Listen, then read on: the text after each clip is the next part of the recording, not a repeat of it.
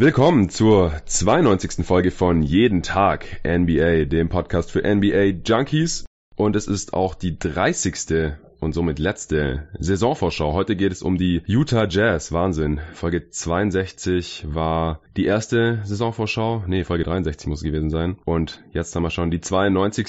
So lange ist noch gar nicht her, ungefähr einen Monat, da jetzt auch fast jeden Tag eine Saisonvorschau kam. Die ersten Wochenenden noch nicht. Dann ein Wochenende komplett durch. Samstag, Sonntag auch. Letztes Wochenende war dann Sonntagpause. Und dieser Pod kommt dann am Samstag. Das heißt, dann sind auch noch Sonntag, Montag und der Dienstag tagsüber dazwischen bis dann dann die NBA-Saison 2019-20 endlich losgeht und es endlich wieder richtige Spiele gibt, die zählen. Preseason ist auch ganz nice. Ich schaue auch relativ viel, ist auch interessant. Aber die richtige Regular Season ist dann doch nochmal was anderes. Da geht es ja natürlich auch weiter mit anderen Formaten. Es ist wie gesagt geplant direkt am Mittwochmorgen eine Analyse der ersten beiden Season Opener Games rauszuhauen. Erstmal die Pelicans bei den Champions. Da wird dann auch der Championship Ring natürlich vergeben an die Toronto Raptors. Und danach Battle for LA, das Derby in Los Angeles zwischen den Lakers und Clippers, leider ohne Paul George, wie es aussieht, aber ansonsten dürfte das auch ein sehr, sehr unterhaltsames und spannendes und interessantes Spiel werden. Und dann schauen wir mal weiter, ob ich auch die Spiele von Mittwochnacht, wo dann die meisten anderen Teams ihren Opener haben, ob ich da irgendwas analysiere, habe schon geschaut. Ich könnte zwei Spiele komplett schauen und dann vielleicht noch ein halbes, wenn ich alles live anschaue. Mal sehen. Dazwischen würde ich gerne noch einen Fragen-Podcast aufnehmen. Ich habe bisher eigentlich noch kaum Fragen bekommen, deswegen ballert ruhig die Fragen raus. Also wenn euch irgendwas interessiert jetzt noch zur kommenden Saison, zur NBA im Allgemeinen, zu irgendwelchen Stats, die ihr nicht versteht, die wir hier dauernd benutzen, irgendwas, was wir bei irgendwelchen Team-Previews nicht besprochen haben, also ja, bitte die Saisonvorschau anhören, bevor ihr euch da eine Frage zu überlegt, denn vielleicht wurde die da ja schon beantwortet. Deswegen schickt mir die Fragen gerne rein, jeden Tag NBA at gmail.com oder über Facebook, Instagram oder Twitter, da bin ich auch überall zu finden unter jeden Tag NBA. AMA fragt mich alles, ask me anything sozusagen und dann schaue ich mal, was ich alles beantworte. Ich kann nicht versprechen, dass ich alles beantworten kann. Hängt natürlich auch davon ab, was da an Fragen kommt und wie viel. Und wenn da genug Fragen zusammenkommen am Wochenende oder bis zum Montag oder so, dann würde ich da auf jeden Fall gerne noch was aufnehmen. Ansonsten kam noch die Frage, ob ich nochmal einen zusammenfassenden Preseason Power Ranking Pod quasi machen kann, bevor die NBA dann losgeht am Dienstag. Das überlege ich mir gerade noch. Ich habe auf jeden Fall Bock. Ich hätte auch Bock, mal noch alle Teams nach Offensiv- und Defensiv-Rating durchzuranken. Dann wären sie ja quasi im Endeffekt auch nach Net-Rating, was ja die Differenz zwischen Offensiv- und Defensiv-Rating letztendlich ist. Und letztendlich dann ja auch die Teamqualität, die Teamstärke, so wie ich sie heute sehe, bevor das erste Spiel der Regular Season gespielt ist, sehe. Da muss ich mal gucken, ob ich das noch alles unter einen Hut bekomme. Ich würde mich auch mal freuen, am Wochenende mal wieder einen Tag irgendwie gar nichts zu machen für den Podcast, auch wenn es natürlich einen riesen Spaß macht und es ja auch mein größtes Hobby ist, aber dann jeden Tag irgendwas zu planen, aufzunehmen, zu schneiden, abzumischen, wie auch immer, ist natürlich auf Dauer auch ziemlich heavy, vor allem weil ich ja nebenher gerade noch in meinem alten Job arbeite und eigentlich meine Masterarbeit schreiben muss.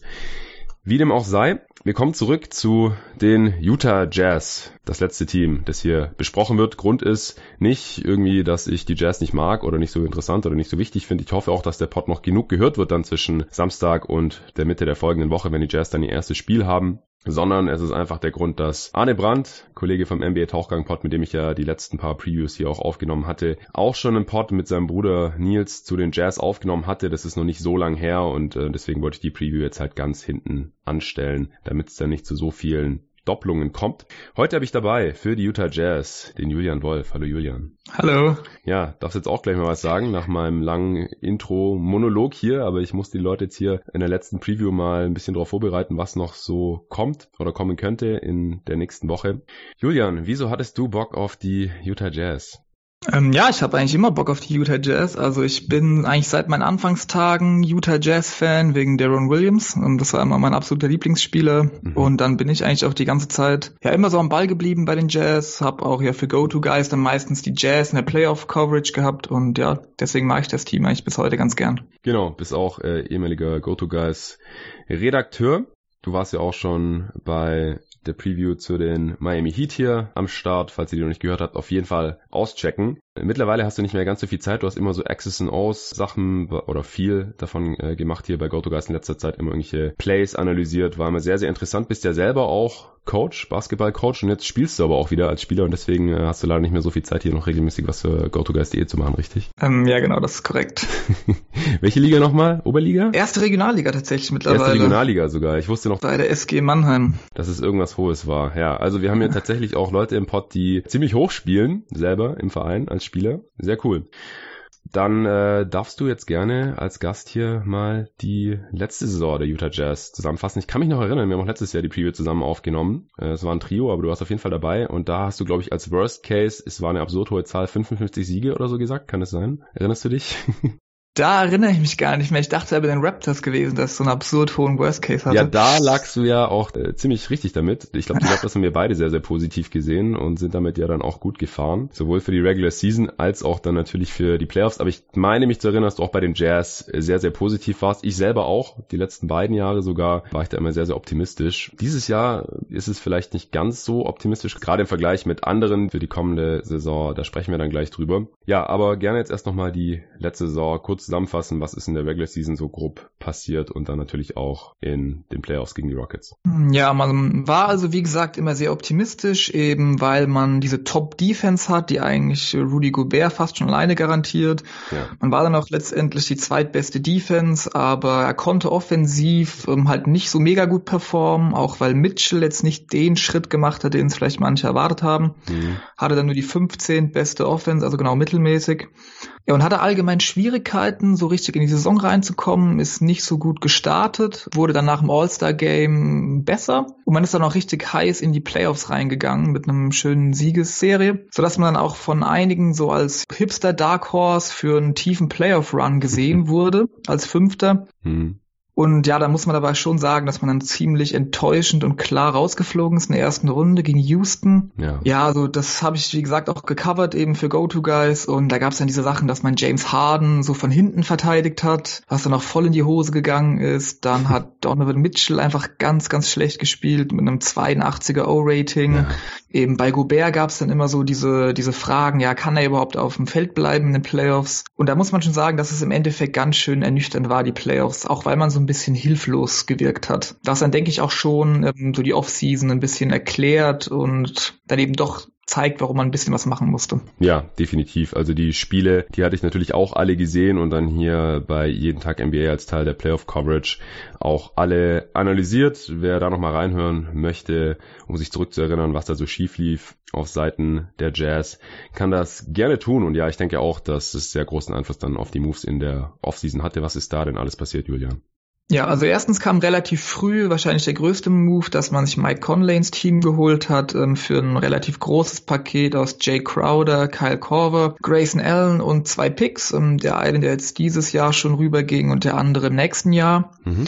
Dazu hat man ein paar Spieler gehen lassen. Ähm, Derek Favors, Epke Udo, Raul Neto, das wären, denke ich, so noch die wichtigsten davon. Und hat sich dann eben noch ein paar kleinere Verstärkungen ins Team geholt. Also Ed Davis ähm, für gut vier Millionen, Emmanuel Moutier, Jeff Green jeweils fürs Minimum. Achso, und natürlich noch ähm, Bojan Bogdanovic. Ich wollte gerade sagen, da war doch noch was. ja, ja, der, ähm, der war natürlich noch eine größere Verpflichtung. Ähm, das habe ich jetzt gar nicht auf dem Schirm, wie viele Millionen der bekommen hat, aber das waren relativ viele. Im, im ersten ja. Jahr auf jeden Fall, genau. Und dann ist es natürlich auch ein Vier-Jahres-Deal, steigt dann auf bis zu 19,5 Millionen an im letzten Jahr 2022. 23 also man hat hier schon ein bisschen was auf den Tisch gelegt, um ihn zu holen, aber die Utah Jazz sind halt leider jetzt auch nicht so eine Free Agency Destination. Und man hat halt so einen Spieler wie Bogdanovic jetzt letztendlich schon ziemlich dringend gebraucht. Wie hat dir denn die Offseason gefallen?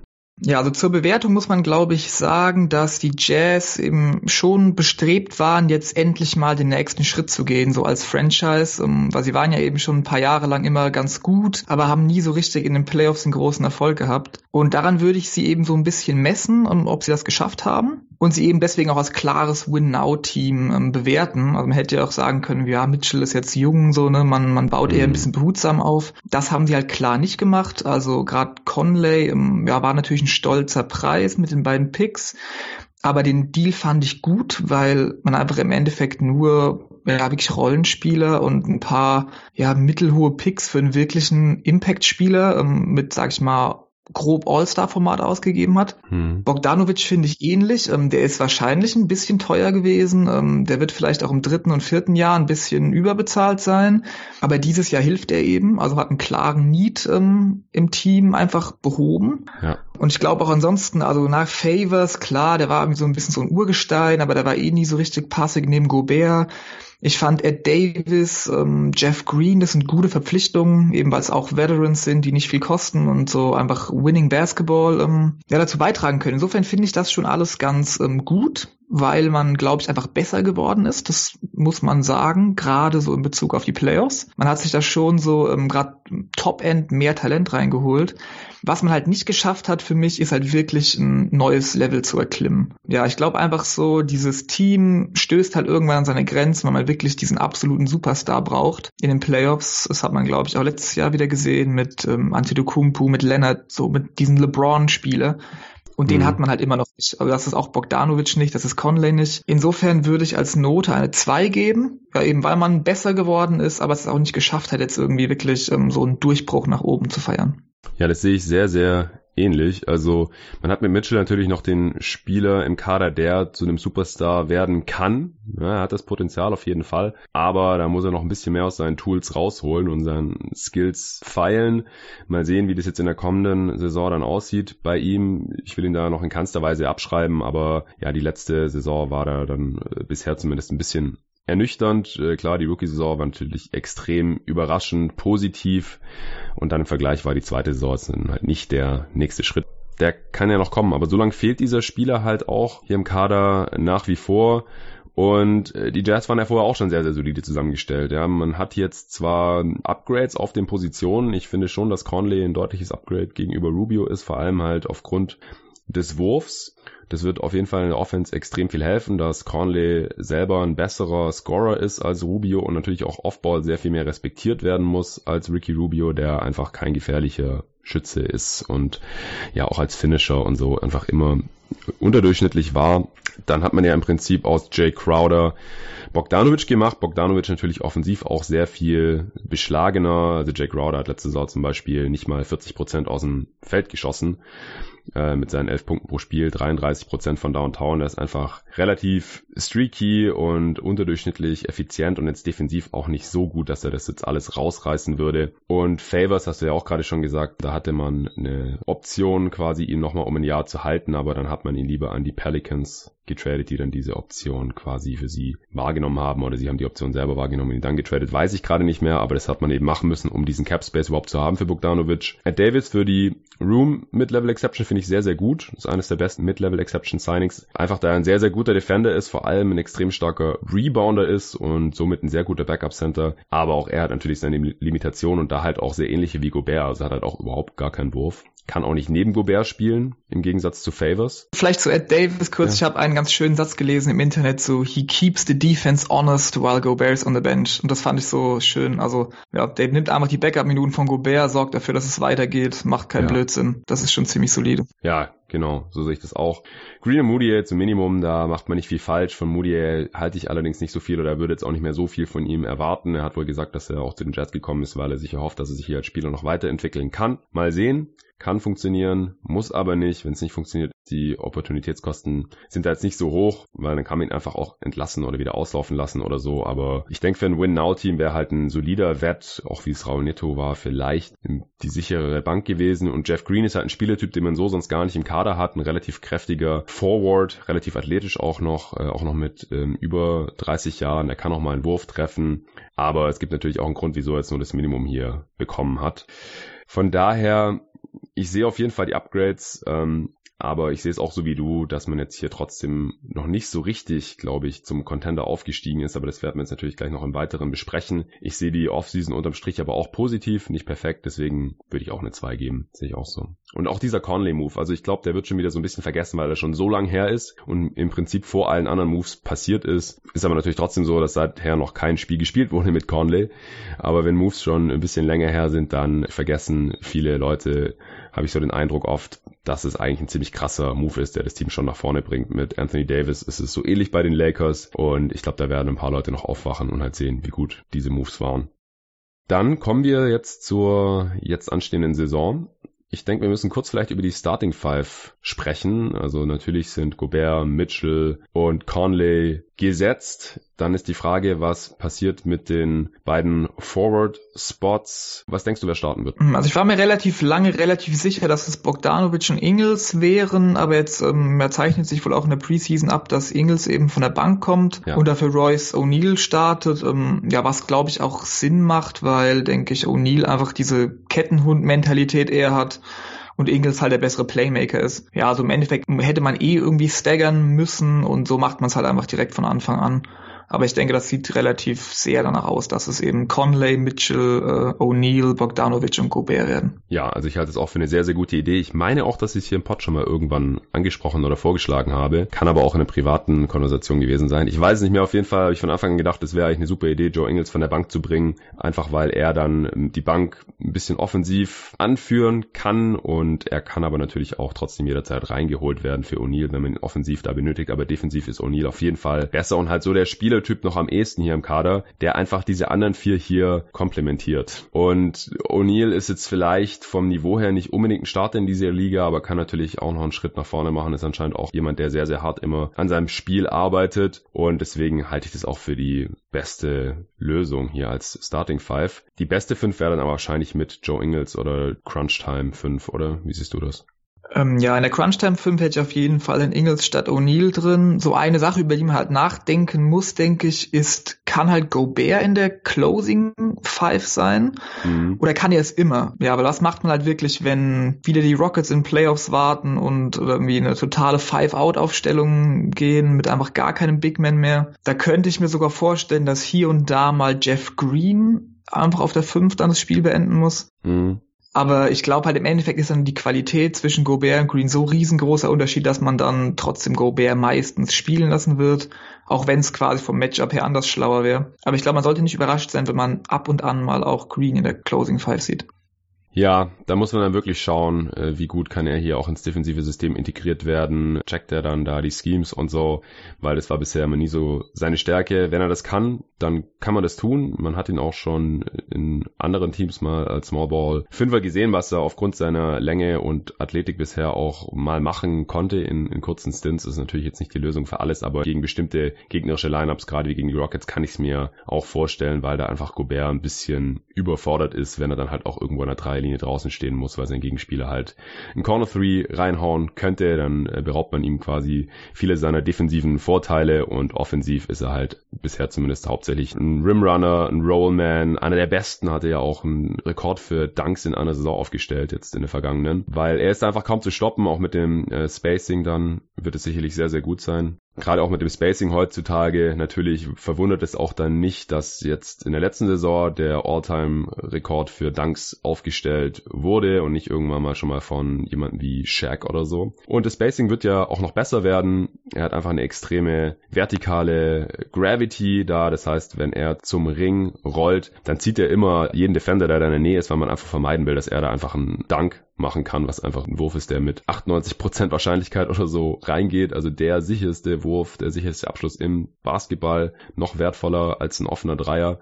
Deswegen Rodi Gobert eigentlich schon ein sehr, sehr wertvoller Spieler, aber ist halt limitiert in gewisser Weise und deswegen kann ich mir auch vorstellen, dass er nicht in jeder Closing Five drin ist. Genauso kann ich mir auch vorstellen, dass man vielleicht trotzdem mal einen Royce O'Neill oder einen Jeff Green drin hat, anstatt Ingels oder Bogdanovic, gerade wenn die in dem Spiel offensiv nicht so viel getroffen haben und dann da einfach nicht so viel Wert haben, weil defensiv gerade in Bogdanovic, der konnte zwar im System der Pacers da ganz gut integriert werden, hat auch Schritte nach vorne gemacht, aber er ist, glaube ich, kein richtiger Plus-Defender und auch gegen manche Matchups. Es gibt einfach sehr, sehr viele gute, große Wings in dieser Liga, dann nimmt man ihn vielleicht auch mal raus aus der Closing Five und holt dafür wieder einen O'Neill rein oder vielleicht auch einen Jeff Green, wenn er da einen guten Job gemacht hat. Das kann ich mir schon auch vorstellen. Wen siehst du denn noch in der Rotation drin, außer jetzt Ingles und Jeff Green und Ed Davis von der Bank, die wir jetzt schon besprochen haben. Genau, also von der Bank. Dann habe ich noch Dante Exum und der wird auf jeden Fall Minuten sehen. Ja, einfach weil er immer noch so ein bisschen Upside bringt, einfach auch ein hoher eigener Pick war und auch das Geld bekommen hat im letzten Sommer. Der wird, denke ich, ziemlich sicher noch ein paar Minuten sehen. Hm. Ja, und dann hat man eigentlich schon eine Neuner-Rotation, die ich relativ brauchbar finde.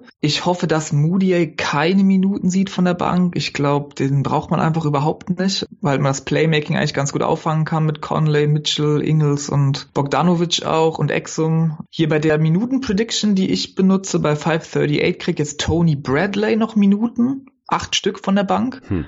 Was ich auch nicht brauche, ehrlich gesagt. Also eigentlich reichen mir diese neuen für eine gute Rotation. Muss man eben mal schauen. Ja, ich sehe auch nicht, wie Bradley jetzt die Rotation knacken soll, solange Gobert und Davis fit sind, weil er bringt dem Team dann einfach nichts, was sie nicht schon haben.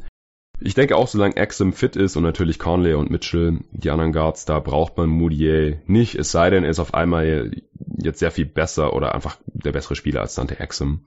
Das könnte ja irgendwie passieren, denn Axum hat jetzt einfach auch immer gestruggelt bisher in der NBA, war ja auch mal ein hoher Pick, ich glaube der vierte.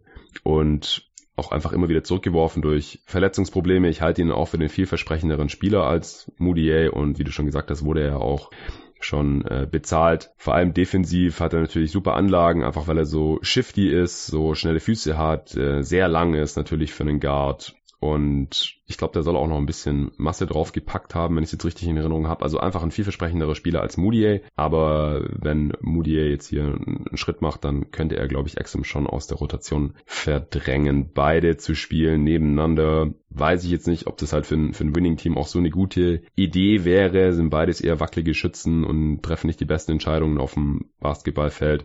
Also allgemein muss ich sagen, dass ich jetzt die Bankrotation von den Jazz nicht so toll finde. Also Davis, wie gesagt, ist ein solider Backup. Joe Ingles, wenn man ihn jetzt hier als Bankspieler sehen will, anstatt Royce O'Neill, natürlich auch super Six-Man of the Year-Kandidat vielleicht auch, können wir uns ganz am Ende noch drüber unterhalten. Aber den Rest finde ich halt schon relativ abenteuerlich, weil Jeff Green kann funktionieren, muss aber nicht, der ist einfach extrem inkonstant hat sein Talent nie ausgeschöpft, war ja auch mal ein hoher Pick. Ich glaube, der fünfte damals von Seattle in derselben Draft, als sie Durant geholt haben, 2007. Also schon ein Wert mittlerweile, selbstverständlich. Aber das heißt nicht, dass er automatisch ein positiver Spieler ist. Und Exum Moody hatte ich ja gerade schon dargelegt. Und auch sonst auf der Bank ist jetzt einfach niemand, wo ich sage, der muss auf jeden Fall noch Spielzeit sehen. Wie siehst du das dann? Ähm, ja, eigentlich ziemlich genau so. Ähm was ich auch noch dazu so ein bisschen im selben Licht sehen würde, wäre für mich halt die Frage, inwieweit man staggert, also auch gerade Conley und Mitchell zum Beispiel. Mhm. Und ich muss sagen, ich würde es nicht tun. Ähm, also ich würde halt sagen, dieses Team, so das Ceiling des Teams wird einfach enorm davon bestimmt, ob Donovan Mitchell ein Star wird. Ja. Ich glaube, wenn er das halt nicht schafft, dann haben wir halt eigentlich für alle Zeiten so ein gutes Regular Season Team ohne wirkliche Contender-Chancen. Und wenn er das halt wird, dann haben wir auf einmal wirklich ein brutales Team. Also wenn Mitchell wirklich nochmal den Sprung macht zu so einem klaren All-Star, dann sieht das einfach 180 Grad anders aus, dieses Team, finde ich. Und deswegen würde ich auch sagen, sollte man einfach in der Saison alles dafür tun, dass Mitchell einfach so gut wie möglich sich entwickeln kann. Und das bedeutet eben auch, ihn neben Conley spielen zu lassen, in meinen Augen, ähm, relativ viel. Einfach damit er eben sein Spiel aufziehen kann und sich nicht wieder ähm, nach den anderen richten muss und dann so als verkappter Point Guard spielen, was er auch nicht so richtig gut gemacht hat. Ja. Insofern würde ich sagen, man, man könnte diese Bank schon, glaube ich, ganz gut äh, hinkriegen, ähm, wenn man staggert, wenn man da ein bisschen mit den Lineups rumspielt.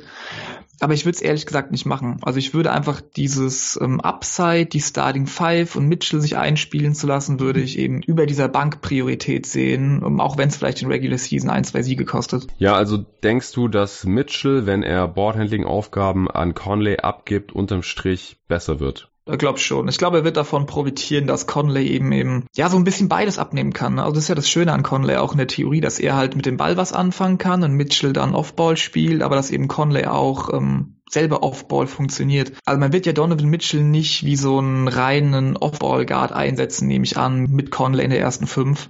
Mhm. Ja, und ich glaube schon, dass er in der Rolle ähm, so als, als, sag ich mal, anderthalbte Option am besten funktioniert, neben einem zweiten wirklich guten Playmaker. Also da muss man auf jeden Fall eine Balance finden, denke ich. Also letzte Saison war es zu viel und halt auch mit Rubio auf dem Feld gleichzeitig dann nicht optimal. Deswegen denke ich auch, wenn man halt Conley rausnehmen würde und dann Mitchell wieder neben Leuten wie Exum und Moody spielt, die einfach offensiv nicht so respektiert werden müssen, dann hat es einfach wieder ähnlich schwer wie in der letzten. Auch wenn das Spacing insgesamt wahrscheinlich besser wird, wenn man auch weniger oder einfach gar nicht mehr diese Too Big Lineups sehen wird, weil man hat einfach jetzt nur noch Spieler für die Position abseits von Center, die man da einsetzen kann, die einigermaßen werfen können. Deswegen davon wird er natürlich auch profitieren. Wo siehst du denn jetzt die Stärken und Schwächen dieses Teams? Ähm, ja, die Stärken sehe ich darin, dass man eine Top-Defense, denke ich, haben wird, allein schon wegen Gobert. Dass man in der Offensive eigentlich auch viele Waffen hat, also viele Spieler, die ja, relativ gute Skills haben, die werfen können, die passen können, die dribbeln können. Man hat eigentlich auch relativ viel Shooting. Und ich glaube einfach auch ein System, das funktioniert. Also da sind jetzt die Protagonisten, sind jetzt eigentlich auch schon eine Weile da, bis halt auf Conley und Bogdanovic. Und ich traue da einfach auf Snyder zu, dass der da relativ viel so, ja, einfach an guten Abschlüssen rausholen wird für seine Spiele. Mhm. Dann Schwächen ähm, sehe ich halt einerseits, dass in den Playoffs, glaube ich, beides abnehmen wird, also sowohl die offensive als auch die defensive Qualität, weil man eben defensiv das Problem hat, dass halt einfach mehr geswitcht wird, dass die Teams aber auch weniger Non-Shooter aufs Parkett stellen und einfach öfter ihrerseits mit besserem Spacing agieren, was so ein bisschen für Gobert ein Problem ist und dass man halt offensiv immer noch keine Star Power hat, also diese ganzen schönen Sets mit vielen verschiedenen Ausstiegen, ähm, ja, die stinken halt in den Playoffs immer ein bisschen ab gegen dieses, ich habe einen Ausnahmespieler und stelle halt vier Leute in die Ecke, die den Ball halt dann drauf knallen. Hm. Mhm. Deswegen sehe ich einfach alles so ein Level drunter, wenn es um Playoff-Basketball geht. Und tatsächlich noch eine relativ große Schwäche sehe ich so in den, den, den Big-Positionen und so ein bisschen diesen Matchups und Synergien, die sich da ergeben. Also es fehlt halt, glaube ich, einfach ein richtiger Vierer, ja. ähm, der auch mal Small Ball 5 spielen kann. Auch wenn man das ja eigentlich so, es gibt ja keine Vierer mehr heutzutage. Ja. Und ich glaube einfach, ähm, also wenn ich zum Beispiel mal überlege gegen die Lakers, nur mal ein Gedankenspiel gegen die Lakers, ne, wenn die halt anfangen mit Anthony Davis und JaVale McGee, dann hat man halt Bogdanovic gegen Anthony Davis auf der vier. Das ist halt ein, ein brutal mieses Matchup. Ja, oder Royce O'Neal und dann ja. äh, LeBron gegen Bogdanovic oder so, ist auch nicht besser. Ja, genau. Und wenn die halt die Lakers dann McGee rausnehmen, dann ist auf einmal Anthony Davis quasi auf der 5 und ja, Gobert äh, musste halt raus und den verteidigen. Wenn da noch vier Schützen draußen sind, hat man da wieder ein Problem. Also ich glaube, dass sie wirklich Probleme kriegen gegen so große, ähm, gute Frontcourts. Genau, also das habe ich mir auch fett markiert. Das sehe ich echt schlecht vom, vom, von den Matchups her. Also da war man letzte Saison zum Vergleich auch einfach noch besser aufgestellt. Ist vielleicht auch nicht ideal, aber es wäre einfach besser gewesen, wenn man dann Favors gegen Anthony Davis stellt. Gobert kann hinten drin bleiben, gegen McGee erstmal, wenn die halt so starten, wenn die auch groß starten, die Lakers. Und dann Crowder gegen LeBron ist jetzt natürlich auch kein äh, Traum-Matchup. Natürlich, wie gesagt, hat es offensiv dann auch seine Nachteile gehabt, aber defensiv wäre das auf jeden Fall schon mal ein besseres Matchup gewesen. Oder auch gegen die Clippers ist ja auch ein ähnliches Problem. Man hat, weiß nicht, vielleicht gerade einen Defender in Royce O'Neal für den Kawhi Paul George Spielertyp, aber den anderen kann dann einfach wahrscheinlich niemand verteidigen. Da muss man dann wahrscheinlich irgendwie mit Ingels probieren oder so. Der ist ja eigentlich auch jetzt nicht so der körperliche, äh, athletische Defender, sondern halt ziemlich smart, hat überraschend schnelle Füße, hat ja auch schon erfolgreich gegen Leute wie Chris Paul verteidigt, aber das sind halt auch Spieler, die ihn dann nicht überpowern können. Und das kann halt ein Kawhi zum Beispiel auf jeden Fall. Also das sehe ich dann halt im Westen, was die Matchups angeht, da auch eher kritisch. Gegen die Rockets ist es vielleicht jetzt besser als bisher, weil man auf den Guard-Positionen äh, da halt schon ganz gute Defender hat. Das geht dann vielleicht. Letztes Jahr hat ja aber dann Mitchell zum Beispiel auch nicht Harden übernommen, sondern äh, Rubio hat viel gegen ihn verteidigt. Da muss man dann auch mal gucken, wie da die Matchups aussehen. Aber das sehe ich schon ein bisschen besser. Aber wenn die dann ultra small gehen, hast du ja vorhin auch schon als Beispiel angeführt, dann kann man halt Gobert vielleicht wieder nicht so wirklich spielen lassen. Also gerade wenn es im Westen gegen die Top-Teams geht, finde ich das Team jetzt halt nicht so optimal aufgestellt. Ansonsten hast du, glaube ich, schon alles genannt. Ich habe ja vorhin auch schon gesagt, dass das Team jetzt nicht besonders tief finde, auch gerade wieder im Vergleich mit den Clippers zum Beispiel. Da hatte ich ja in der vorletzten Preview mit Arne ausführlich darüber gesprochen, wie super aufgestellt und homogen dieses Team auch aussieht. Also das ist schon ein relativ starker Kontrast hier jetzt zu den Jazz. Ich finde sogar die Lakers ein bisschen tiefer vom Kader her, auch wenn ich die auch nicht optimal zusammengestellt finde. Von daher sind das so ein bisschen die Gründe, wieso ich halt die Jazz jetzt noch nicht so als absolutes Top-Team gerade im Hinblick auf die Playoffs sehen kann. Ich denke, dass sie in der Regular Season auch sehr gut funktionieren können. Sie werden eine Top-Defense haben, denke ich. Da wird in der Regular Season jetzt nicht viel verloren gehen. Hast ja auch schon gesagt, ähm, allein mit Gobert, mit dem Defensive Player of the Year hat man eigentlich immer eine sehr gute Regular Season Defense, weil da einfach die Matchups auch nicht so ausgenutzt werden. Da wird nicht besonders viel gegameplant. Da probieren die Teams einfach irgendwie in die Zone zu kommen und dann ist da Gobert und dann haben sie einfach ein Riesenproblem. Und offensiv dürfte das auch besser laufen als noch in der letzten Regular Season, wo man halt nur ein sehr mittelmäßiges Team im Offensive Rating war. Das sollte jetzt dann schon deutlich besser werden mit Leuten wie Conley und Bogdanovic. Siehst du hier Spieler im Kader, die aus deiner Sicht zu wenige oder zu viele Minuten sehen könnten? Also bei zu viele habe ich mir nur Moody aufgeschrieben, falls er welche sieht, wobei ich mir aber auch nicht sicher bin, ob er wirklich welche sehen wird. Ja, also hältst du auch gar nichts von ihm? Ähm, ja, also vom Moody halte ich nicht viel, weil er, glaube ich, diese Saison ähm, so im absoluten Jetzt nicht viel beitragen wird. Da fehlen ihm einfach noch Skills, vor allem der Wurf. Und ich glaube, dass man einfach auch nicht, ähm, ja, sich nicht leisten kann, so einen rohen Spieler jetzt groß zu entwickeln, noch als Utah. Ja, ähm, ja ansonsten hätte ich noch Ed Davis bei zu wenig Minuten, weil er wird halt die Backup-Minuten auf der 5 sehen von Gobert. Ja, ist die Frage, wie viel es halt werden, wenn man jetzt bei Gobert einfach von 30 plus Minuten ausgeht. Und wenn man dann halt ab und an mal auch noch ganz klein gehen will, zum Beispiel mit Jeff Green auf der 5, dann bleiben halt für Ed Davis echt nur so, ja, also wenn überhaupt 10 Minuten pro Spiel. Hm. Ähm, ja, und das finde ich fast ein bisschen wenig für Ed Davis. Ähm, er hat letztes Jahr noch 19 Minuten, glaube ich, gespielt bei den Nets und da einfach auch wirklich gut abgeliefert, sodass ich denke, er könnte das prinzipiell wiederbringen im Vakuum. Ja. Da wird er halt wahrscheinlich nicht die Gelegenheit zu kriegen. Ja, ich weiß nicht. Also ich denke, wenn Gobert halt wieder seine 31, 32 Minuten bekommt und man dann vielleicht gar nicht so oft auf Small Ball geht, jetzt nicht in jedem Spiel und Bradley dann halt wirklich die Rotation noch nicht knackt, weil man nicht den Bedarf hat, wenn Gobert und Davis beide fit sind, dann könnte er wieder auf 16 Minuten immerhin kommen. Dann haben wir die 48 Minuten auf der 5 verteilt, weil, wie gesagt, nebeneinander sehe ich es ja auch nicht spielen. Aber ja, 16 Minuten ist auch weniger als letzte Saison schon. Und klar, wenn man dann noch ein bisschen auf die anderen Spiele zurückgreift, dann können es auch leicht, ja, so 10, 12, 13 werden. Das wäre natürlich schon ein bisschen schade, ja, sehe ich auch so. Hattest du da sonst noch jemanden in der Kategorie? Ja, ich hätte maximal noch Jeff Green bei zu viel, ähm, ja. wobei ich jetzt alles ist gar nicht mal gegen ihn gedacht. Also ich glaube, er ist, ähm, er kann da okay spielen, er wird auch wichtig sein fürs Team. Ja, aber er ist einfach kein Spieler, auf dem man halt wirklich bauen will, so in der richtig, richtig tragenden Rolle. Ja. Ähm, ich glaube, das wäre dann einfach auch für ihn nicht gut, wenn er zu viel spielen muss.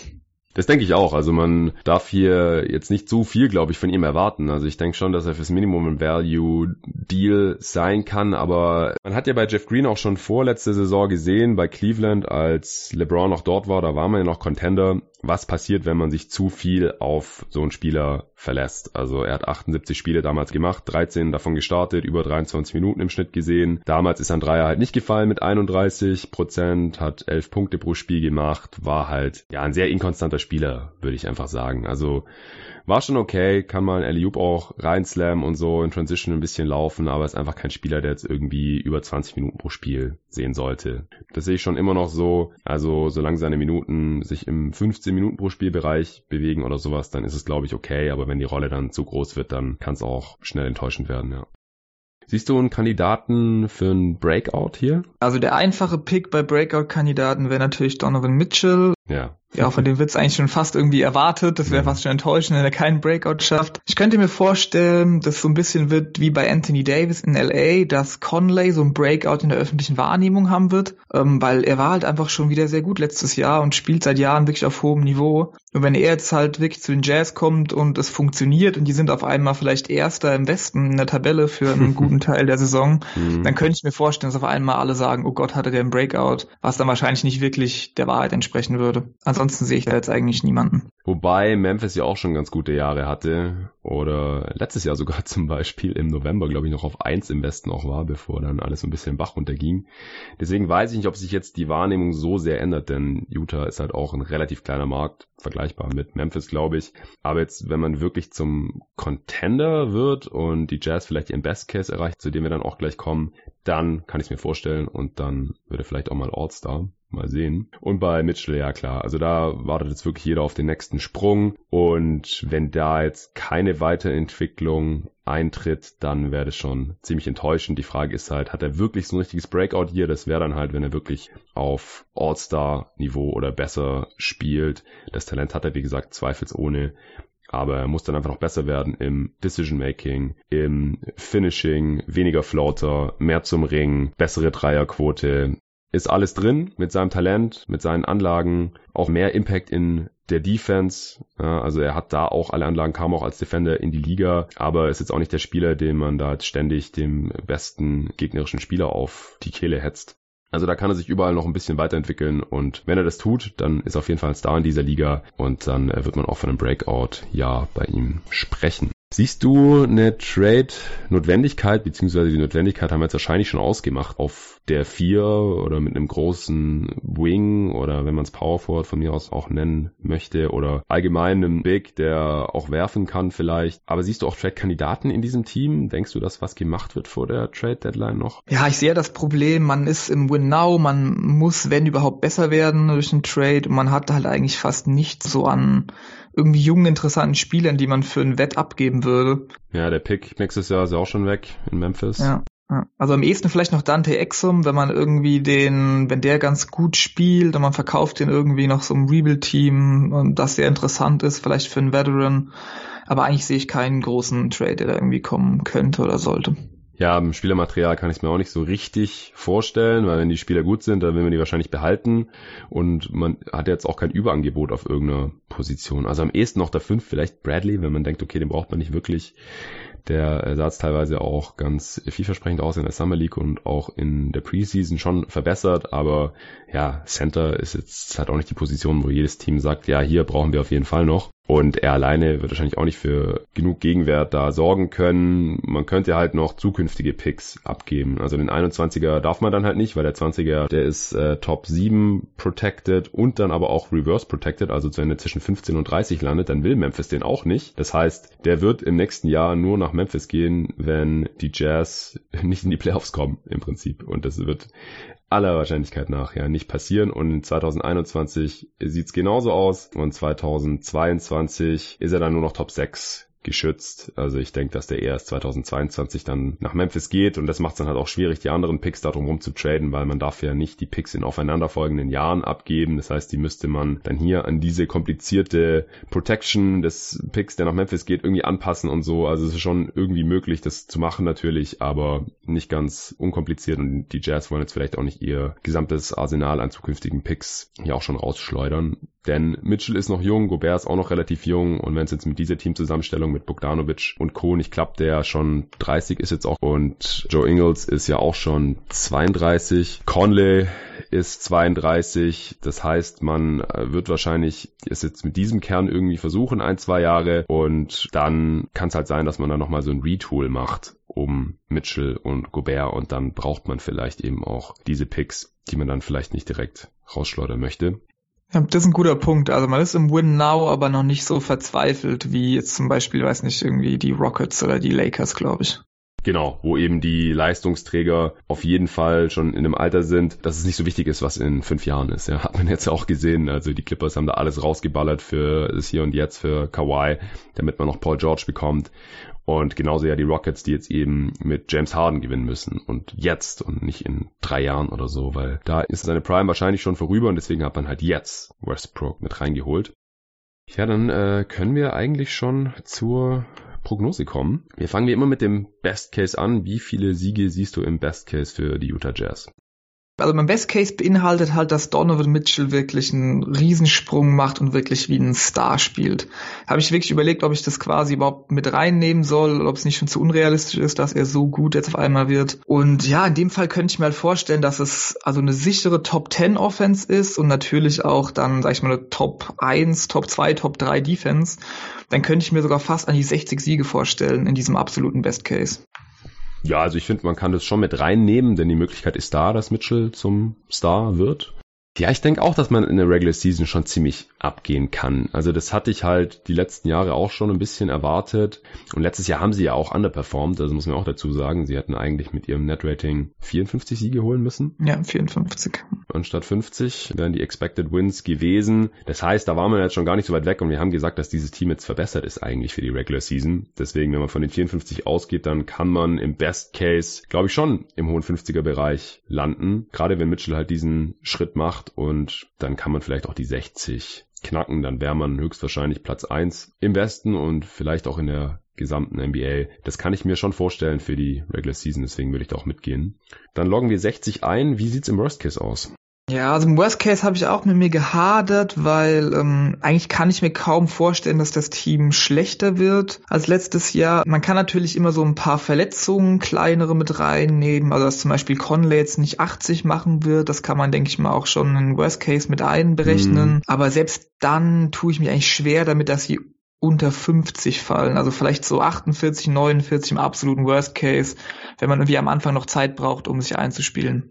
Ja, bei Conley muss man halt sagen, dass der eigentlich seit 2012, 13, also die letzten sechs Jahre, selten über 70 Spiele gemacht hat. Also er hat 73 Spiele gemacht, 70, 56, 69, dann vorletzte Saison ja nur 12 und in der letzten dann wieder 70. Das heißt, ich würde jetzt halt bei ihm im Schnitt auch mal von 70 Spielen ausgehen. Das heißt, 12 ist er nicht dabei und dann, je nachdem, inwiefern Exum oder auch Moody er sich da weiterentwickeln, die dann dafür ihn in die Bresche springen müssen, hat man es in den Spielen eventuell schon sehr viel schwerer als sonst. Eventuell wird er auch ein bisschen gerestet. Wie gesagt, ist halt auch schon 32 jetzt geworden vor ein paar Tagen und man will ja eigentlich in den Playoffs mal weiterkommen und das Ziel ist jetzt nicht unbedingt in der Regular Season hier 60 Spiele zu holen oder auch nur 55. Ich denke, denke, man wird wohl um Heimvorteil spielen, aber man will wahrscheinlich einfach gerne mal wieder in die zweite Runde kommen und vielleicht dann auch in die Western Conference Finals. Das ausgeschriebene Ziel ist sicherlich die Championship oder die Finals oder sowas. Und dafür muss man halt schauen, dass für die Playoffs alle fit sind. Auch bei Bogdanovic muss man mal schauen. Und auch Ingels, wie gesagt, die sind auch Ü30, ob die wirklich alle Spiele machen oder ob die dann mal strategisch irgendwo gerestet werden, gerade gegen die schlechteren Teams, die man dann wahrscheinlich trotzdem schlagen kann.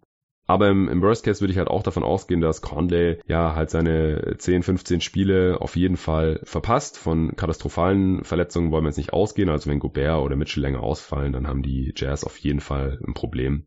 Das wollen wir jetzt hier nicht mit reinnehmen. Das ist bei jedem Team so, wenn die besten Spieler ausfallen. Aber ich denke auch dann im Worst Case hat Bogdanovic halt seine beste Saison schon in Indiana gespielt und äh, macht einen kleinen Schritt zurück. Auch wenn Spieler das Team wechseln, weiß man immer nicht, ob die halt die Leistung dann mitnehmen können, wenn es jetzt keine absoluten Superstars sind. Und dann denke ich halt auch, dass man halt wieder irgendwie in dem Bereich landet, wo man letzte Saison war, die ja auch schon relativ enttäuschend war, auch wenn man dann vielleicht wieder ein bisschen underperformt. Der Schedule ist dieses Jahr, was ich gesehen habe, nicht so krass einseitig, dass man am Anfang Anfang die ganzen schweren Spiele hat und am Ende so viele einfache. Hast du das auch mitbekommen? Ähm, nee, ehrlich gesagt gar nicht. Da habe ich mich doch überhaupt nicht reingelesen in den, in den Schedule. Ja, also ich habe das auch nur am Rande mitbekommen, weil es natürlich jetzt die letzten Jahre auch auffällig war bei den Jazz, dass die am Anfang irgendwie immer eine schwersten Schedules hatten und am Ende immer den einfachsten. Das ist ja auch nicht so sinnvoll und deswegen hat man da dieses Jahr anscheinend ein bisschen dran gedreht, was ja auch ganz cool ist. Deswegen wird man wahrscheinlich ein bisschen ausgeglichenere Saison sehen. Aber ich kann mir jetzt schon vorstellen, dass sie im schlechtesten Fall so performen wie letzte Saison oder vielleicht ein bisschen schlechter, äh, was die Siegzahl angeht und dann dann denke ich auch, also unter 48 oder sowas kann ich mir nicht vorstellen. Ich kann mir auch nicht vorstellen, dass sie dann die Playoffs verpassen. Das sollte auf jeden Fall reichen, selbst im Westen. Dann können wir zur Prognose kommen. Da gleichen wir natürlich wie immer mit den Over-Unders ab. Die Line für die Jazz liegt bei 53,5 bei allen Anbietern, die ich hier gefunden habe. Die sind sich da anscheinend einig. Würdest du, wenn du dein Geld drauf setzen müsstest, Julian, Over oder Under gehen? Ähm, das ist extrem hart, weil ich habe mir tatsächlich 53 oder 54 aufgeschrieben. also ich gehe voll mit mit der Line. Das ist so. Im Endeffekt, gut, also ja. wenn ich mir auf eins hätte festlegen müssen, würde ich 54 sagen, aber im Endeffekt würde ich natürlich dann auch nie da selbstbewusst jetzt overgehen. Ja, ich auch nicht. Ich habe im Over-Unders-Pod, im Korbjäger NBA-Pod, wo ich ja zu Gast war, Under gesagt. Ich hatte damals aber auch nur 50 Siege für die Jazz eingetragen. Das habe ich jetzt ein bisschen nach oben korrigiert, weil ich denke halt schon, dass sie ein sehr gutes Regular-Season-Team sein können. Aber vorhin gesagt, im Best Case sogar hohe 50er oder sogar 60 Siege vielleicht, wenn da halt die entsprechenden Sachen eintreffen.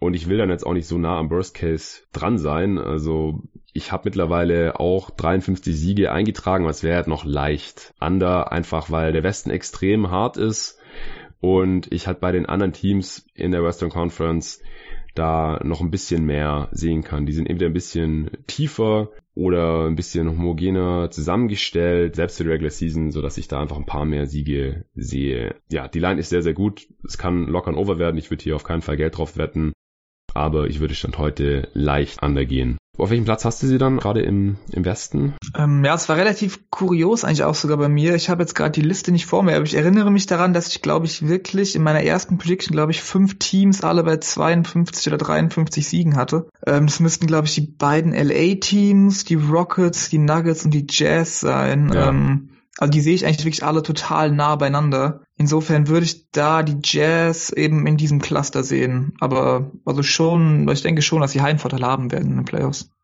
Ja, könnte knapp werden. Also ich habe sie halt auch so ungefähr auf Augenhöhe mit den Lakers und die Rockets, Nuggets und Clippers habe ich leicht drüber. Also es wird schon, wird schon schwer, da eventuell den Heimvorteil zu bekommen, falls keins der anderen vier Teams irgendwie abstürzt wegen Verletzungen oder was weiß ich, kann immer irgendwas dazwischen kommen. Aber zwischen eins und fünf ist eigentlich alles drin für die Jazz in der Western Conference in der Regular Season. Wie siehst du es denn in den Playoffs? Was ist da aus deiner Sicht heute drin, ohne jetzt natürlich die Matchups zu kennen? Also wir wollen da auch in diesen Previews immer nicht allzu viel über die Playoffs sprechen, einfach weil es noch so lang hin ist. Es kann sich noch so viel ändern durch Verletzungen, Trades oder was weiß ich. Aber wie würdest du da die Chancen so sehen? Denkst du, man kommt eher in die zweite Runde als letztes Jahr zum Beispiel? Mm, ja, also du hast es, glaube ich, einfach auch schon gesagt, es kommt auf die Matchups an. Also Stand heute würde ich sie eigentlich gegen die LA-Teams und die Rockets schon deutlich als Underdog sehen. Ja, gegen die Nuggets könnte ich mir dann wieder mehr vorstellen, weil es, glaube ich, einfach ein bisschen besser passt von den Matchups. Und mhm. ja, gegen so, ähm, also was dann unten so kommt, irgendwie Spurs, Blazers, wer auch immer es da noch reinspielt, ähm, da sehe ich sie dann schon auch als Favorit, weil sie einfach dann schon einfach besser sind. Ja, also ich könnte mir gut vorstellen, dass es da zwischen einem Erstrunden aus und einer, einem Playoff-Sieg eben wirklich nur auf die Matchups ankommt. Dass sie jetzt wirklich in die Conference Finals kommen, kann ich mir jetzt Stand heute eigentlich nicht vorstellen. Ähm, es sei denn, sie kriegen halt wirklich einen mega guten Pfad aus irgendeinem Grund oder Mitchell macht wirklich einen Sprung. Aber ohne diesen Mitchell-Sprung sehe ich sie eigentlich maximal in der zweiten Runde. Ja, genau, da müsste man dann schon äh, auf jeden Fall einen der Top-Seeds abgreifen, dadurch dann halt gegen eins der schlechteren Playoff-Teams im Westen antreten und dann in der zweiten Runde vielleicht noch gegen die Nuggets, dann sehe ich auch, wie sie in die Conference Finals kommen können. Ansonsten halt nur im Best Case. Das denke ich auch. Okay, allerletzter Punkt. Siehst du irgendwelche Auszeichnungsmöglichkeiten, Awards, All-NBA-Teams, All-Star, irgend sowas für die Spieler dieses Teams? Also glaub Gobert bei Defensive Player of the Year muss man nicht groß erwähnen. Ich glaube auch Quinn Snyder kann man irgendwie wie alle Coaches der besten Teams als Coach of the Year eben irgendwie in die Konversation mit reinnehmen. Was wir vorher schon mal hatten, war Joe Ingles als Sixth Man, wobei ich da ehrlich gesagt nicht dran glaube, ähm, weil er einfach nicht die Stats dafür auflegen wird. Also zum Beispiel letztes Jahr hat er halt auch in 31 Minuten, die er gespielt hat, jetzt nur 12 Punkte, 4 Rebounds und knapp 6 Assists gemacht. Und ich glaube, er müsste halt schon mindestens das bringen in wahrscheinlich ein bisschen weniger Minuten, damit er irgendwie ja wirklich eben gewählt wird. Ähm, ja. Ich könnte mir vorstellen, dass er dann halt so ein Analytics-Hipster-Pick für den Sixth Man ist, weil er halt schon sehr gut sein kann. Aber ich glaube jetzt nicht, dass er wirklich ähm, gewählt werden kann am Ende. Ja, zu wenig Punkte pro Spiel wahrscheinlich. Ja, genau. Und ansonsten finde ich es noch relativ spannend, weil ich denke, man kann davon ausgehen, dass die Jazz einen All-Star bekommen werden, wenn sie jetzt irgendwie Dritter am Ende sind oder Vierter. Und da glaube ich, wird es halt sehr spannend, wer es wird, weil halt Conley, Gobert, Mitchell, wenn er besser spielt, eigentlich alle drei so daran kratzen, dass sie All-Stars sind, wenn man jetzt mal so von einer normalen Saison von ihnen ausgeht. Hm. Und ich könnte mir halt ganz gut vorstellen, dass es dann im Endeffekt der schlechteste von drei wird, nämlich Mitchell. Also da bin ich dann sehr gespannt. Ähm, der Stand heute schlechteste. Genau, genau, genau. Also ich könnte mir einfach ein Szenario vorstellen, wo am Ende halt Mitchell All-Star wird, obwohl er von diesen drei eigentlich der schlechteste Spieler war.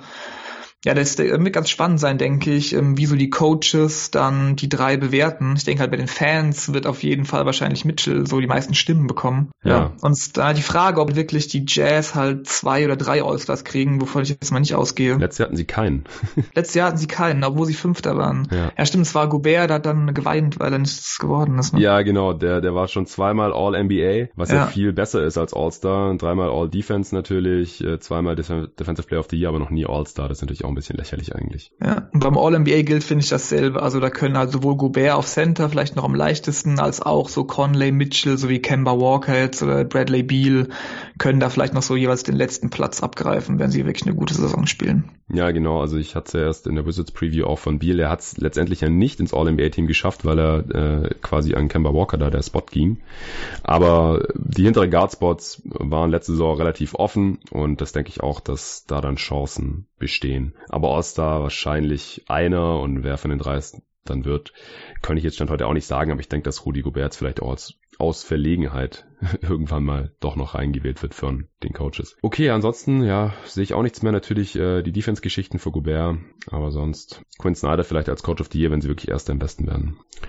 Gut, dann hätten wir es. Vielen Dank dir, Julian, dass du hier am Start warst. Auch danke für jeden, der sich hier die 30. Saisonvorschau reingezogen hat. Natürlich auch besonderer Dank, wenn es jetzt wirklich auch die 30. war, die ihr gehört habt und somit alle gehört wurden. Ich bekomme immer wieder mit, dass es äh, viele Hörer gibt, die sich alle Previews reinziehen. Dafür meinen höchsten Respekt, denn ich weiß ja selber, wie viele Stunden das sind, denn ich habe die alle produziert, logischerweise. Julian, du äh, darfst gerne noch, noch was pluggen. Wie gesagt, für GoToGuys bist du gerade nicht mehr tätig, aber du hast ein Buch geschrieben mit deiner Freundin zusammen, richtig? Ja, genau, so tatsächlich Frau mittlerweile. Ja, Frau, schon geheiratet, sorry. ja, genau, genau. Es war quasi, ähm, ja, die Geschichte unserer Hochzeitsreise, wenn man so will. Also wir haben erst geheiratet und sind danach dann ein Jahr um die Welt gefahren. Und darüber haben wir ein Buch geschrieben. Ja, das heißt Wunderwelten, weil es eben auch von so den Wundern dieser Welt erzählt, ähm, die wir einfach erlebt haben in den, in dem Jahr. Und ja, es ist also schon eine sehr coole Geschichte, wie ich finde. Auch sehr viele persönliche Geschichten drin, was man so alles erlebt in dem Jahr. Ich will jetzt nicht zu viel verraten, ähm, sonst habt ihr ja keine Überraschung mehr, wenn ihr es lest. Ähm, ja, Jonathan, du hast es sogar vorbestellt, oder? Yes, das ist ja so eine Crowdfunding-Geschichte. Wie läuft's? Ähm, ja, ganz gut. Also wir sind, sag ich mal, kurz davor, dass das Ganze auch ähm, dann wirklich realisiert wird. Ein paar Unterstützer brauchen wir noch. Also geht ja gerne auf den Link. Ähm, ihr findet das auf startnext.com, also einfach startnext.com slash Wunderwelten. Dann kommt ihr auf den Link und ja, es würde uns sehr freuen, wenn ihr das vielleicht äh, unterstützen würdet, wenn ihr das lesen wollt. Ja. Ja, ist auch ein Buch für junge Leute, also was uns eben auch einfach viel angetrieben hat vor dieser Reise war so, ja, wie wir eigentlich leben wollen, was wir überhaupt so machen im Alltag, ähm, ja, ob es da irgendwie noch mehr draußen gibt. Und ja, da haben wir uns so ein bisschen auf die Suche gemacht, was einfach noch so auf uns wartet da draußen. Und ich glaube, das ist auch für viele so Leute in unserem Alter einfach interessant ja. und vielleicht ganz spannend zu hören. Ja, auf jeden Fall. Also das sind auch Themen, die mich immer wieder beschäftigen. Ich habe es jetzt noch nicht geschafft, mal ein Jahr irgendwie frei zu machen und rumzureisen, aber Letztes Jahr im Sommer war ich auch mit meiner Freundin fünf Wochen unterwegs im, im Campingbus äh, bis Portugal und zurück und das ist, sind schon Sachen, die einfach richtig geil sind und deswegen arbeite ich auch darauf hin, als Journalist und im besten Fall natürlich als MBA-Podcaster unabhängig arbeiten zu können, also ortsunabhängig und auch in gewisser Weise zeitunabhängig arbeiten zu können. Jetzt hier bei den Previews zum Beispiel war es eigentlich egal, ob ich die morgens, mittags, abends aufgenommen habe.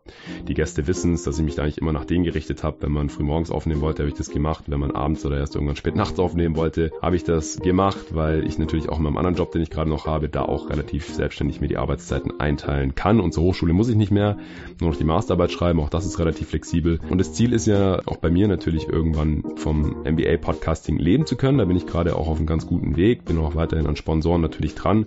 Es kommen auch immer weitere Supporter dazu auf steadyhq.com slash jeden Tag MBA. Und wie gesagt, mich hält es dann vielleicht auch nicht auf ewig hier in Berlin und dann kann ich den Podcast vielleicht auch von woanders aus anderen Lernern aus aufnehmen. Das wäre natürlich eine ganz schöne Option und deswegen habe ich das Buch auch direkt vorbestellt und äh, finde es einfach eine super Sache, dass ihr das gemacht habt. Ich bin immer dafür, wenn Leute auch so ein bisschen ihren Traum leben und versuchen ihr Ding zu machen und einfach Sachen umsetzen, auf die sie Bock haben und das habt ihr auch gemacht mit diesem Buch. Ich bin gespannt auf die Geschichten, deswegen geht auf startnext.com slash Wunderwelten, richtig? Ich werde den Link auch in die Beschreibung reinhauen. Ja, richtig, das ist der richtige Link, ja. Ja, und wenn ihr Julian äh, für seine Basketball-Takes auf Twitter folgen, dann könnt ihr es auch tun unter @jul J-U-L unterstrich Flow, korrekt? Ja, das ist auch korrekt, ja. Sehr gut. Dann macht das. Wenn ihr mir folgen wollt, dann äh, könnt ihr es natürlich auch überall tun. Ich hatte schon gesagt, auf Facebook, Twitter, Instagram und so weiter. Ansonsten hier noch, weil es jetzt auch die letzte Saisonvorschau war, die bitte noch ein paar Teams, ein paar Saisonvorschauen, die noch nicht so viel Liebe erfahren haben, sich noch reinzuziehen, wenn ihr es noch nicht getan habt, wenn ihr nicht zu den Menschen gehört, die sich sowieso alle 30 Previews reinziehen und ich sehe ja die Hörerzahlen. Es gibt einfach Folgen, die werden richtig krass viel gehört. Für die muss ich keine Werbung mehr machen. Für die Lakers zum Beispiel, die haben einfach genug Fans und genug Interesse, dass die automatisch gehört werden. Genauso die Mavs oder auch die Sixers. Das wird automatisch extrem viel runtergeladen und angehört, aber es gibt einfach auch Teams, die bisher teilweise auch aus mir nicht ganz nachvollziehbaren Gründen noch nicht wirklich viel angehört wurden. Dazu gehört zum Beispiel die Celtics Preview. Ja, verstehe ich nicht. Eigentlich super interessantes Team jetzt mit Kemba Walker und mit den ganzen jungen Spielern, mit David Krut auch einen absoluten Celtics-Experten drin, der selber Fan ist von dem Team. Deswegen zieht euch auf jeden Fall noch die Celtics Preview rein. Manche sind jetzt natürlich auch noch nicht so lange draußen. Da kann natürlich noch ein bisschen was gehen, bevor die Saison anfängt, aber trotzdem deswegen hier der Hinweis noch bei dem einen oder anderen Team mal reinzuhören. Auch Orlando Magic hatte ich auch einen Experten drin. Auch ein sehr, sehr spannendes Team mit dem Mix aus Vets, die jetzt wieder in die Playoffs wollen und die ganzen jüngeren Spieler in der Hinterhand mit Bamba, Fultz und so. Indiana Pacers, ich verstehe natürlich, ohne Oladipo ist das Team nicht ganz so interessant, aber die wollen ja auch wieder in die Playoffs, damit es ein völlig neu zusammengestelltes Team mit TJ Warren, Malcolm Brockton, Jeremy Lamb und so. Hört euch doch mal an, was David und ich von diesem Team für die kommende Saison da noch erwarten. Toronto Raptors, bisher auch noch nicht so viel Liebe erfahren. Leute, das ist der amtierende NBA-Champ. Ich verstehe natürlich, ohne Kawhi und ohne Danny Green ist man kein Titelfavorit mehr, aber man wird ja wieder in die Playoffs gehen. Man hat Kyle Lowry jetzt verlängert. Auch ein spannendes Team, das auf jeden Fall wieder um Heimvorteile in der Eastern Conference mitspielen wird. Auch die Timberwolves können in diesem Kader mit Carl Anthony Towns vielleicht jetzt mal in die Playoffs kommen. Das habe ich ausführlich besprochen mit dem Tobi Bühner. Kann man sich reinziehen. Auch die Pelicans, ja, wie kann euch nicht alle interessieren, was Zion Williamson hier machen kann mit diesem Team, wie dieses Team zusammengestellt ist mit diesen ganzen jungen Spielern. Wurde zwar äh, jetzt noch nicht ganz so wenig gehört wie äh, teilweise die anderen Folgen, aber ich habe gedacht, dass diese Folge auf jeden Fall richtig viel gehört wird. Das wurde auch von vielen als einer der besten Pots hier mit Phil zusammen schon genannt, als ich da neulich eine Umfrage auf Twitter gemacht habe. Von daher checkt auf jeden Fall auch noch die Preview zu den Pelicans aus. Dann die Folgen, die erst in der letzten Woche rausgekommen sind. Da könnt ihr natürlich auch noch reinhören. Detroit Pistons mit Arne Brandt, Oklahoma City Thunder mit Tobi Bühner, Wizards auch mit dem absoluten Wizards-Experten Steffen Drüber ist rausgekommen Anfang der Woche und auch die Knicks am gestrigen Tag. Natürlich höchstwahrscheinlich kein Playoff-Team, aber auch sehr, sehr interessant natürlich nach dem, was sie hier im Sommer gemacht haben. Die könnt ihr gerne alle noch auschecken, würde mich wirklich freuen, wenn wir da noch ein paar Hörer für begeistern können. Ansonsten vielen Dank für alles und bis zum nächsten Mal.